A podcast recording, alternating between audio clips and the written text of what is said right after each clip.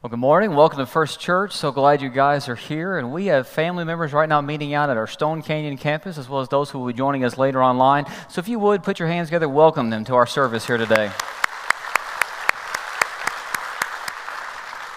And for the past few weeks, we've been in this series which we're calling Who's Your One? And we're challenging every member in our church, all of us, to seek out one, to find one person that we can pray for, that we can invest in.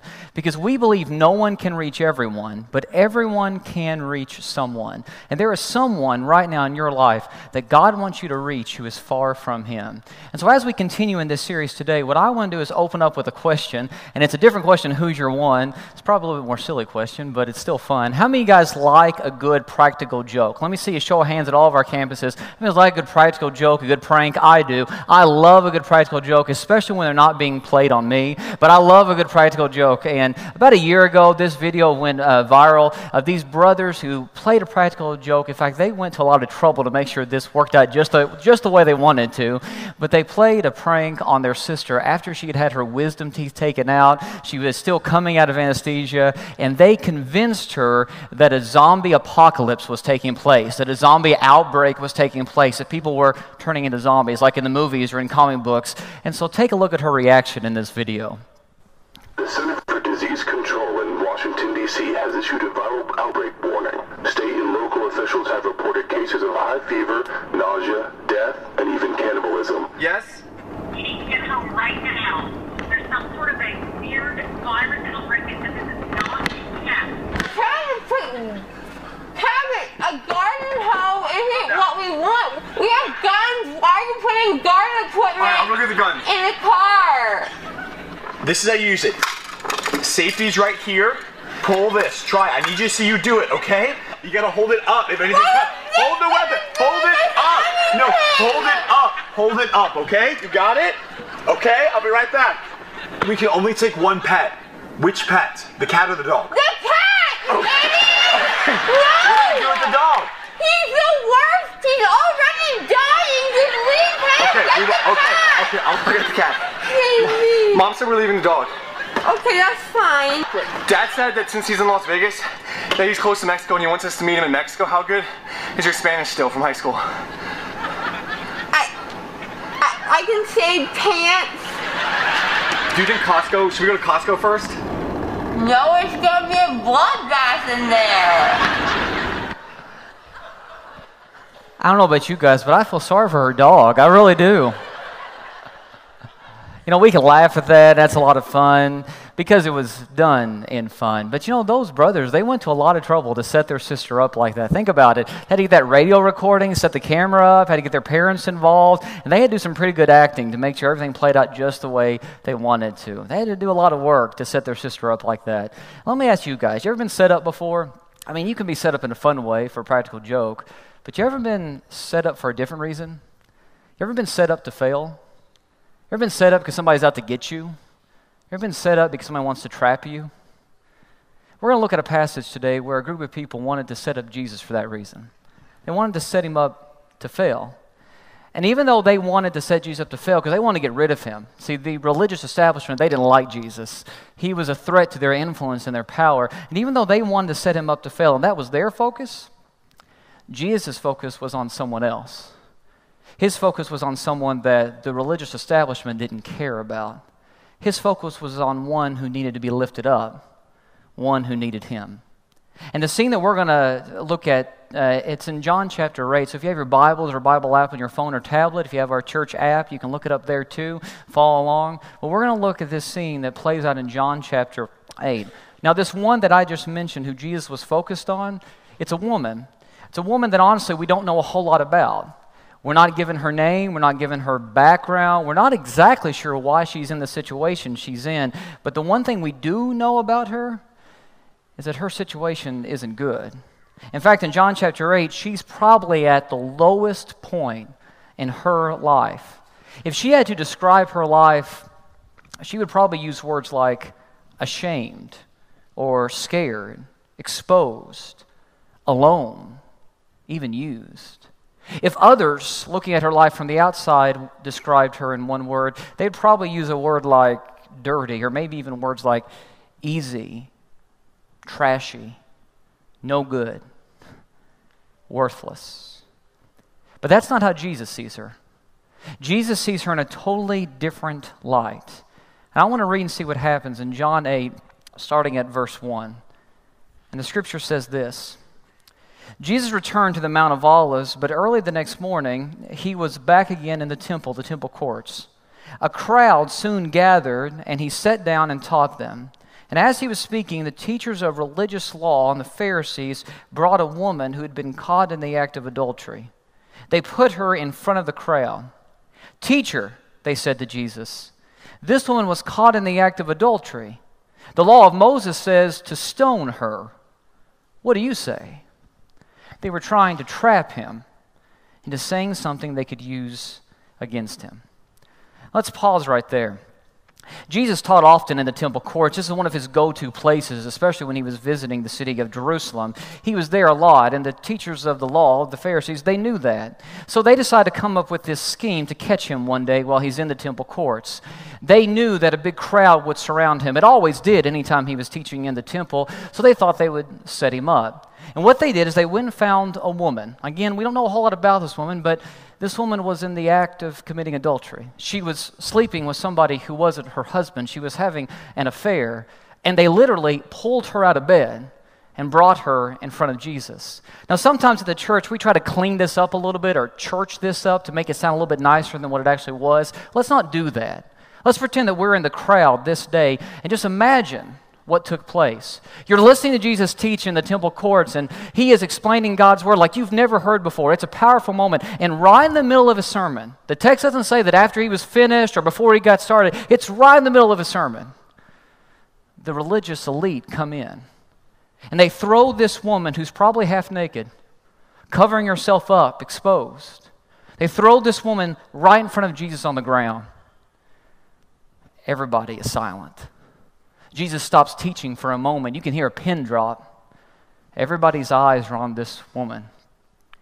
And then the religious leaders, they say, Hey, teacher, what should we do with this woman? You can almost hear from their tone other words in there. What should we do with this trashy, no good woman? This worthless woman? And everybody looks to Jesus to see how he's going to respond, to see what he's going to say. And just imagine being that woman for a moment. I'm sure the only emotion she's feeling at that moment was shame. You know, that's what sin does. Sin eventually leads to shame. And I think we all know that. We've all experienced that before. But why is it that we continue to sin? If we know that sin eventually leads to shame, why is it that we continue to sin? Well, let's be honest here for a second. Let's get real. It's because a lot of times sin is fun. Now, I know that you probably aren't used to hearing a preacher say that, but again, I'm being real with you. Sin, at least at first, it's fun. Sin's fun until it isn't. Satan convinces us that sin is fun. We convince ourselves that sin is fun. If it wasn't fun, we wouldn't do it. Sin's fun until it isn't, until it leads to shame, until we experience the consequences of our sin. I'll never forget when I first got my license. I was 16 years old, and I thought I was the stuff. You know, I just thought I was the man because I could drive. In my first car, it wasn't a sporty car, it wasn't a young person's car. It was a 1989 Buick LeSabre. It was gray and it was a big old box, but I loved it because it was wheels and I could drive, and a lot of my friends couldn't drive yet. So I had a car, and I thought, like I said, I was the stuff. And one day after school, this girl came up to me who I really liked a lot and she came up to me and she said, Hey, Chad, would you drive me home? And I'm thinking, You bet I'm going to drive you home. So I called my mom on the phone because she always wanted me to let her know if I was going to drive somebody home. And I was like, Hey, can I drive this girl home? And she's like, Yeah, I'll just take her straight there. And I was like, Okay, I can do that. And so this girl called her mom and asked if uh, I could drive her home. And she said, Yeah. So I drive her home. And I just want to let you know, I was trying to impress her. I was. And so I was driving a little bit too fast to impress her. And we were having a lot of fun until We started to go down this hill right in front of where she lived, and it had rained before school let out. The road was slick. I was an inexperienced driver, didn't give myself enough time to stop. My wheel skid, and I went right into the back of a pickup truck that was stopped at a stoplight. And so nobody was seriously hurt. Uh, my car was, uh, the front of it was completely smashed. The truck, really, I didn't do any damage to it at all. It just kind of sat there. But my car, my Buick Sabre, the front of it was smashed. And I remember being so embarrassed, and my pride was hurt. And I got out of the car, and by the way, not only did I never take that girl home again, she didn't date me after that. So it wasn't Allison, it was somebody else. Okay, thank goodness. I'm glad. You know, it worked out well. But at the same time, I was so embarrassed. But the worst part was, I had to call my dad and I had to tell him. He didn't know. I'd call my mom, tell her I was taking this girl home. So I called my dad. I was like, Dad, I rear ended this person. I'm trying to go through and make it sound as positive as I possibly can. And he said, Okay, what happened? And I was like, Well, you know that old Buick, the brakes just went out on it. And he said, No, really, what happened? And I said, Well, I was driving this girl home. He said, Stop right there. You were driving a girl home? And I said, Yeah. He said, That explains that you were driving way too fast. And I was like, Yeah, my dad knows me. He guessed it. But you know, that ride home, it was a lot of fun until it wasn't. And honestly, it could have been a lot worse because I was being stupid. It was a lot of fun until it wasn't. And that's how sin works. Sin's a lot of fun until it's not, until we face the consequences of our sin, until we get caught, until our sin is exposed, until our world comes crashing down around us because of our sin. And let me just ask you have you ever been confronted with your sin before? Hey, it was a lot of fun until you got the DUI. It's a lot of fun until you got caught stealing. That addiction, man, it's a lot of fun until it was uncovered and then everyone else knew about it. Your past sexual experiences, a lot of fun, but now they're coming back to haunt you. Those lies you were telling, hey, they led to a lot of fun until you got caught up in that web of lies. You ever been confronted with your sin? When you're confronted with it and your sin is exposed and you see it for what it is, the only thing it leads to is shame. I remember one day Alex, my little boy, he was throwing around a football, catching it in the air, and he kept getting closer and closer to his sister. And his sister is like 18 months. I was like, Alex, you got to stay away from her. You know, don't get too too close to her. And he was just like, Oh, I'm fine. And he wasn't paying attention. And he threw the ball. This time he threw it. Instead of just tossing up, he threw it, and he threw it right at his sister. I mean, he was right in front of her. It hit her in the in the head, and she had this big red mark on the side of her face. She starts crying. She was fine, but immediately, you know, I grabbed him and I said, Alex, this is why we told you not to throw it near your sister, because something like this could happen. And I made him look at his sister with this big red mark on the side of her face, on the side of her head, and he wouldn't look at it. I remember he kept looking down at the ground. He wouldn't make eye contact with her because he felt so ashamed. You ever been there? I think we all have. I mean, Romans 3.23 says all have sinned and fall short of God's glory. We've all been there. We've all felt that, felt that shame before, and that's exactly what this woman in John chapter 8 is experiencing. Her sin has left her exposed, alone, ashamed, and probably scared to death.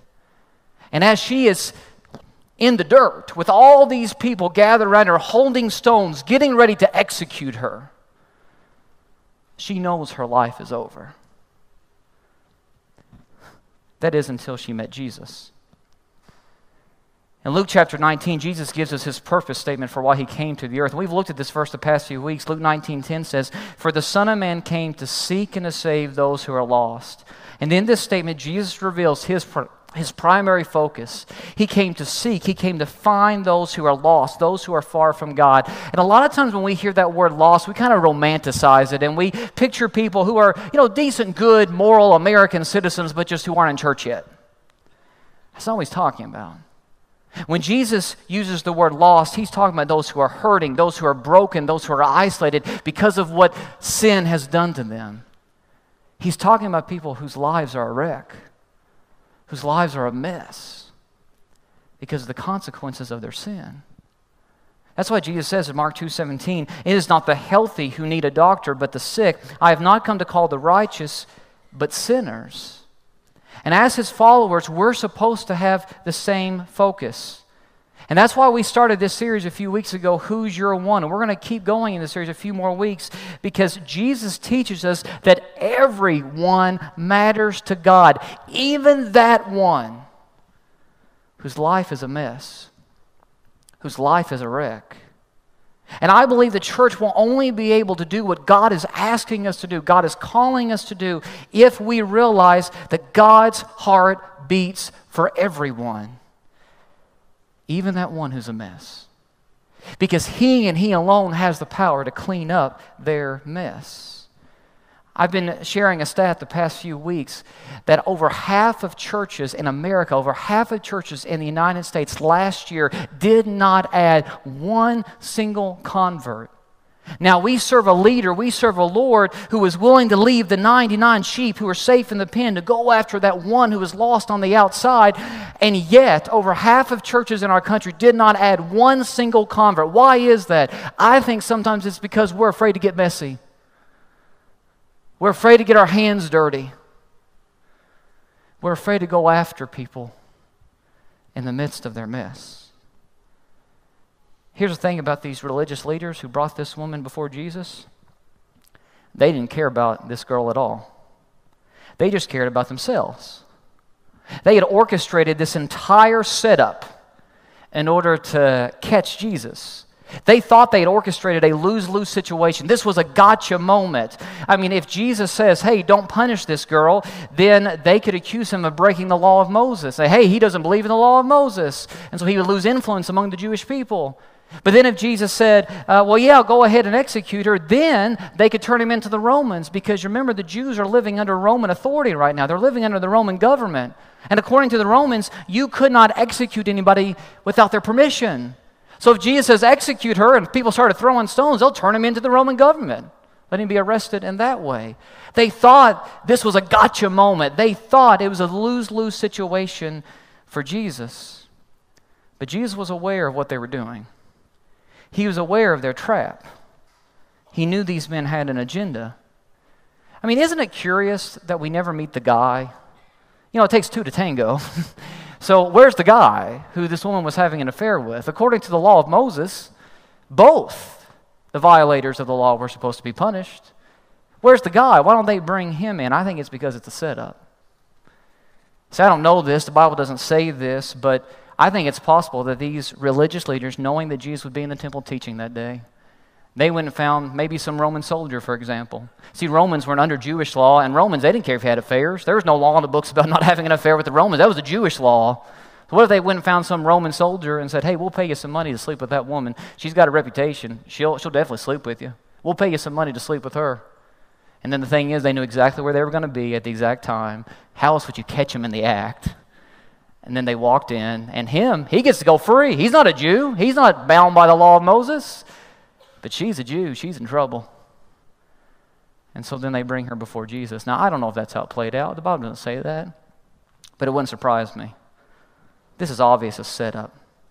And what we do know is these religious leaders don't care about this girl at all. She's just a casualty to advance their cause. She's just a casualty in order to advance their personal vendetta against Jesus. And honestly, isn't that what happens in our world all the time? We live in a culture that uses and devalues people all the time. Satan does that. He uses and devalues people all the time. The Pharisees did that over and over again. These were supposed to be the guys who were closer to God than anybody. These are the religious leaders, and yet, time and time again, when we read about them in the Gospels, they are using and devaluing people in order to advance their own agendas. Does that ever happen in the church today? I hate to admit it, but you know it does. Guys, I can't tell you how many times, I'm not talking about here, I haven't been here that long, probably has happened here, but I can't tell you how many times I've walked out to a church lobby after this, a service is done and I hear people mad about something. What they're mad about isn't a theology issue, it isn't a doctrinal issue, a biblical issue. They're mad because they were personally offended or maybe some preference of theirs wasn't met and they're going off about it. And there's a first time visitor in that church within earshot. And every time I think, okay, you're upset, that's fine. Somebody needs to talk to you about being upset. I get that. But is now really the right moment? Could it be that that new visitor, that this is the first time they've ever had a meaningful experience with God and they actually enjoyed that experience? They didn't know what you know. They weren't looking at the situation the way you were looking at it. And so they just had a meaningful encounter with God and they walk out the doors and the first thing they see is God's people arguing about something that honestly isn't a doctrinal issue or a theology issue. And I've always scratched my head like, why? Why that moment? It's as if in that moment, the only thing that matters is what I want. I don't care how it affects anybody else around me. Now, that may be an extreme example, but it happens. And you can probably think of other examples where it's just all about what I want. That's the Pharisees here. They're using this woman. This woman is going to die for them to advance their own agenda. Is that the heart of God? And yet they're supposed to represent God? They were so blinded by their own legalism and traditions that they couldn't see the worth, the value of this daughter of God. No matter how the world labels us, no matter what people say about us, God sees value in us always. Always. We are His. I mentioned a few weeks ago that my son Alex, he started collecting uh, basketball and baseball cards. He's really into it. He's got more than he needs right now. He just keeps getting more and more of them. And he'll open up a new pack and he'll come to me and say, Daddy, is this a good player or a bad player? He asks me that question like every single day. I've got to the point where I've, I've told him, bring me like a whole pack at a time, not one at a time, because it's like every three seconds he's bringing me a card. He's a good or bad player, and he's funny. But I remember when he first started collecting basketball cards, he opened up a pack and then one of the first packs he got was an Anthony Davis uh, basketball card. Now, I'm a huge Anthony Davis fan personally. He played for Kentucky, won a national championship in 2012 at UK. Go Cats. Uh, and he went on to play in the NBA. He's still playing in the NBA for the Pelicans. And he's just an awesome player. If you've watched basketball, you know Anthony Davis is just one of a kind. I'm a big fan of his. If you guys know him, I'd love to meet him sometime. So hook me up if you want to. But uh, so Alex got this Anthony Davis card, and he brought it to me. He said, Hey, Daddy, look who I got. He knew I was a big Davis fan. And I was like, oh, that's awesome, buddy, but you know what? That's not your card anymore. He was like, yes, it is. I said, no, who paid for it? Daddy paid for it. You get to keep the rest of them. I'm keeping Anthony Davis. He's like, uh uh And so we got in a little fun fight. And I was like, yeah, I'm going to keep it. No, you're not. It's mine. And I was going to let him keep it, but I kept giving him a hard time for the next several days. Oh, that's my card. And so then he would want to brag about it because uh, I would be working in my home office or something. He'd come in, he'd sneak in, and he'd put that card right in my face. Look what I have. You know, he's learning at a young age how to annoy somebody. But uh, God love him. So he had this card, and we were kind of jarring back and forth. And one day he opened up another pack, and there was another Anthony Davis card in it. It was so sweet. He came to me and he said, Here, Daddy, you can have this one since I already have one. I mean, it was just so sweet. Anytime he gets a duplicate card, he calls it a repeat. And so he gives me all of his repeats. So now I've got a book that I keep in my home office of all the repeats of, the, of the cards he already has. And so he gave me this repeat of Anthony Davis. And so we kept talking about it. He said, Here's my Anthony Davis. I'd hold up mine. Here's mine. But the one thing about Alex is he's five years old. So he leaves his toys out all the time. And we, you know, tell him, don't do that. And he started leaving his basketball cards out.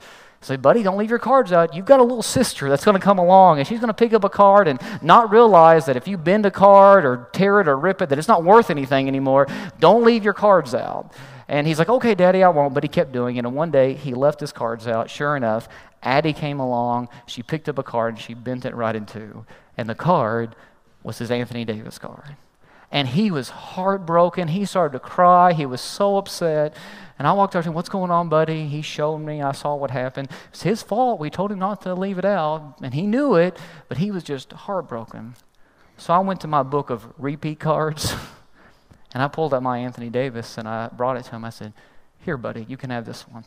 And he looked at me. He was so sweet. He's five years old. but He has a heart of gold. He said, No, no, Daddy, you love Anthony Davis. That's yours. You keep it. And I said, Buddy, I'll tell you what. I said, I'll trade you. I'll trade you the bent card and you can have mine that's not bent. Here's a picture of his card, by the way. If you're a basketball card collector, you know, I mean, with that bent, with it being bent like that, you know, it's not worth anything anymore. And he knew that. And he looked at me and he goes, No, Daddy, that card is now worthless. He doesn't say worthless. He said, That card is worthless. And I was just like, No, it's worth something to me. Why don't we trade? I'll give you my card that's not bent, and I'll take yours that is. He said, Are you sure? I said, Yep, that's the card I want. I want that card better than, more than any other card in the world. I want that one. Will you trade me for it? And so he did. He traded me that card, and he was so happy then. And I took his Benz card, I took it back to my uh, home office with me. I set it down, I just left it there. And that afternoon, or that later that evening, we had a friend come over, and this friend saw that card sitting there on my desk. And he saw that card sitting there on my desk, and he looked at it, and he goes, "Oh, what happened?" And Alex ran in and explained what was going on, and um, and my friend goes, "Oh man, now it's worthless." He had no idea that we had had that conversation. You know, he had no idea. He said, "Oh, now it's worthless." And Alex looked at him and he said, Not to my daddy. He wants that card more than any other card in the world. That's his. And you know what? When I heard Alex say that, I thought, that's how God sees us. We've got all these bends and tears and rips because of what sin has done to us, and the world looks at us, Satan looks at us and says, they're worthless. they're worthless. God says, Not to me. They're worth everything to me. I'll take them. I want them. They're mine. And that's why I think we see Jesus doing what he does next in our passage. Verse 6 says, They were trying to trap him into saying something they could use against him. And then the text says, But Jesus stooped down. I think those are four of the most powerful words in the entire Bible. But Jesus stooped down. Now, why did Jesus stoop down? Because that's where she was. That's where one was who needed him. Where was the woman? She was in the dirt. Everyone else was towering over her. Everyone else was judging her. Everyone else was ridiculing her. Everyone else giving her nasty looks. But Jesus stooped down and got in the dirt with her. You see, Jesus isn't afraid of our mess. No matter how messy we may be, Jesus isn't afraid of our mess. And I'm not sure how you picture God. I'm not sure what mental image pops into your mind when you think of God. When I was a kid, the way that I picture God was he was this colossal referee up in the sky, just ready to blow his whistle every time I did something wrong. That's how I pictured God. He was ready to pounce every time I did something wrong. But Jesus gives us a completely different image of God, picture of God we see a picture of God who stoops down to get with us in the dirt in order to bring us out of it. He's willing to get down right in the middle of our pain and our embarrassment because He loves us. And isn't that exactly what God did? Jesus gave up His seat in heaven to come to the earth in order to bring us out of the mess that we had created here because of sin. I'll never forget the first time that Alex got sick in the middle of the night, and he had made a mess everywhere a mess in his room, a mess all over him. And something you need to know about me I have a weak stomach. I can't stand stuff like that. If I see somebody else get sick, then I get sick. I just can't stand that. My parents are visiting this weekend. They're here at this service right now, and you can go see them after service uh, and ask them about it. It's true. I have a weak stomach, can't stand the sight of blood, can't stand when somebody gets sick like that. And so Alex wakes up crying in the middle of the night. I go into his room. He's covered in a mess. His room room has, is a mess. And you know what? I didn't even think twice about it. I just went into dad mode and I started cleaning him up. You know why? Because as disgusted as I was about the mess, it brought me more pain to see my son in the mess. I just wanted to get him out of it. I wanted to clean him up. And that's way God sees us. Sin makes God sick. He cannot stand it, it breaks his heart. But what hurts him even more is seeing us caught up in it. And so he's willing to get down in the dirt with us in order to bring us out of it. Verse 6 says, Jesus stooped down and wrote in the dust with his finger. Now, I'm not sure what Jesus wrote. Some scholars have said that maybe Jesus was writing all the sins of the people standing around. I think that would have taken a lot of time, even for Jesus. Some people have said, well, maybe he was writing down all the men's names that were gathered around who had affairs themselves. Maybe. Again, I think that would have taken a lot of time. And plus, uh, I'm not sure with a big crowd, a mob surrounded, if everybody could have seen even what Jesus was writing. Remember, he's in the dirt where this girl is. I think whatever he's writing, he's writing for her. And I don't know what it is. Maybe when I get to heaven one day, I'll find out what Jesus was writing. The Bible doesn't tell us, but I think whatever he was writing was for her. And as he's writing some message to her, probably to encourage her, probably to let her know how much she's loved, the teachers of the law, they get a little impatient. Verse 7 says, They kept demanding an answer. So he stood up again and said, All right, But let the one who has never sinned throw the first stone. Then he stooped down again, back where she was, and wrote in the dust. Jesus says, Okay, stone her. And I can imagine those religious leaders, they had their rocks in hand, locked and ready to throw.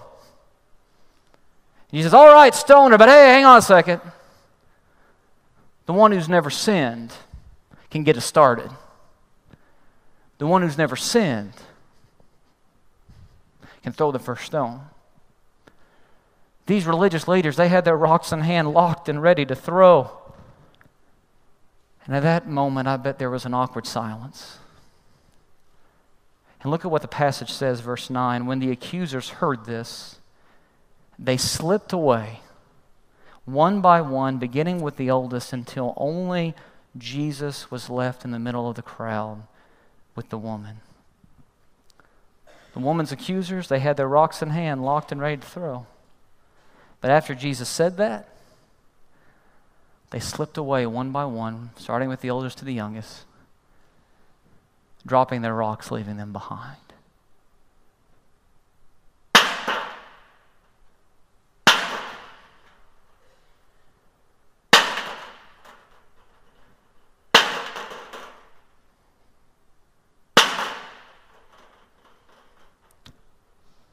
I once heard someone say, that's the sound of grace.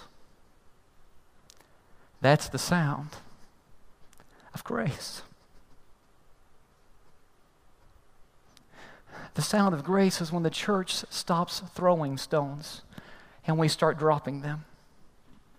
The sound of grace is when someone walks into your life who doesn't act like you, who doesn't look like you, who doesn't talk like you, and instead of ignoring them or judging them or having preconceived ideas about them, instead of condemning them, you introduce them to the love of Jesus. The sound of grace is when you show people the Jesus who's willing to get down in the dirt with us in order to bring us out of it. The sound of grace is when you let people know that they matter that everyone else may talk about them, everybody else may, may make fun of them, everybody else may label them in some way, but they matter to God. Because God's grace is for everyone. And look at how this passage ends. Verse 10. Then Jesus stood up again and said to the woman, Where are your accusers? Didn't even one of them condemn you? Who says Jesus doesn't have the gift of sarcasm? No, Lord, she said. And Jesus said, Then neither do I. Go and sin no more. Interestingly, the only one who was qualified to hold a rock didn't even have one. See, Jesus is the embodiment of God's grace. And here's the thing about grace grace doesn't lead to condemnation, but transformation. And by Jesus saying, Go and leave your life of sin, He's not excusing her sin. He's not overlooking her sin. He's not winking at her sin. What He's saying is, You don't have to be in this spot anymore. You don't have to stay where you are anymore. Your life doesn't have to be like this anymore.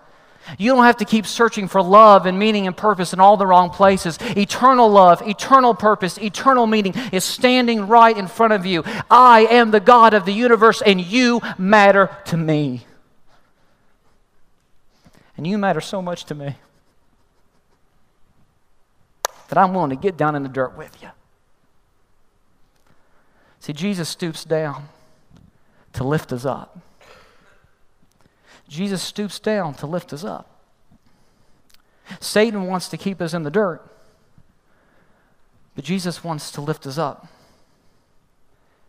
And my question is as his church, as his followers, as those who are trying to be like him,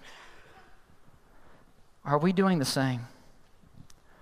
Or are we sometimes guilty of letting people stay in the dirt? Who's your one? Who's the one you need to stoop down to in order to lift up? Who's the one you need to get down in the dirt with in order to help them meet the one who can clean up their mess? Who's the one in your life who needs to know they matter to God? Who's your one? The world throws rocks, but we pull people out of the dirt. And so as you leave today, you're going to get something. As you walk out the door, you may hand it a rock if you want it. I thought about giving to you as you walked in the door, but then I thought, that's dangerous. You may throw them at me. So as you walk out the door today, you're going to get a rock if you want it. Now, don't throw it at anybody. Don't break a window. I'm getting in trouble with the elders if you throw it at a window, okay? So don't do that. Hang on to it. But this week, at some point, walk outside to your driveway, to your street, and drop that rock.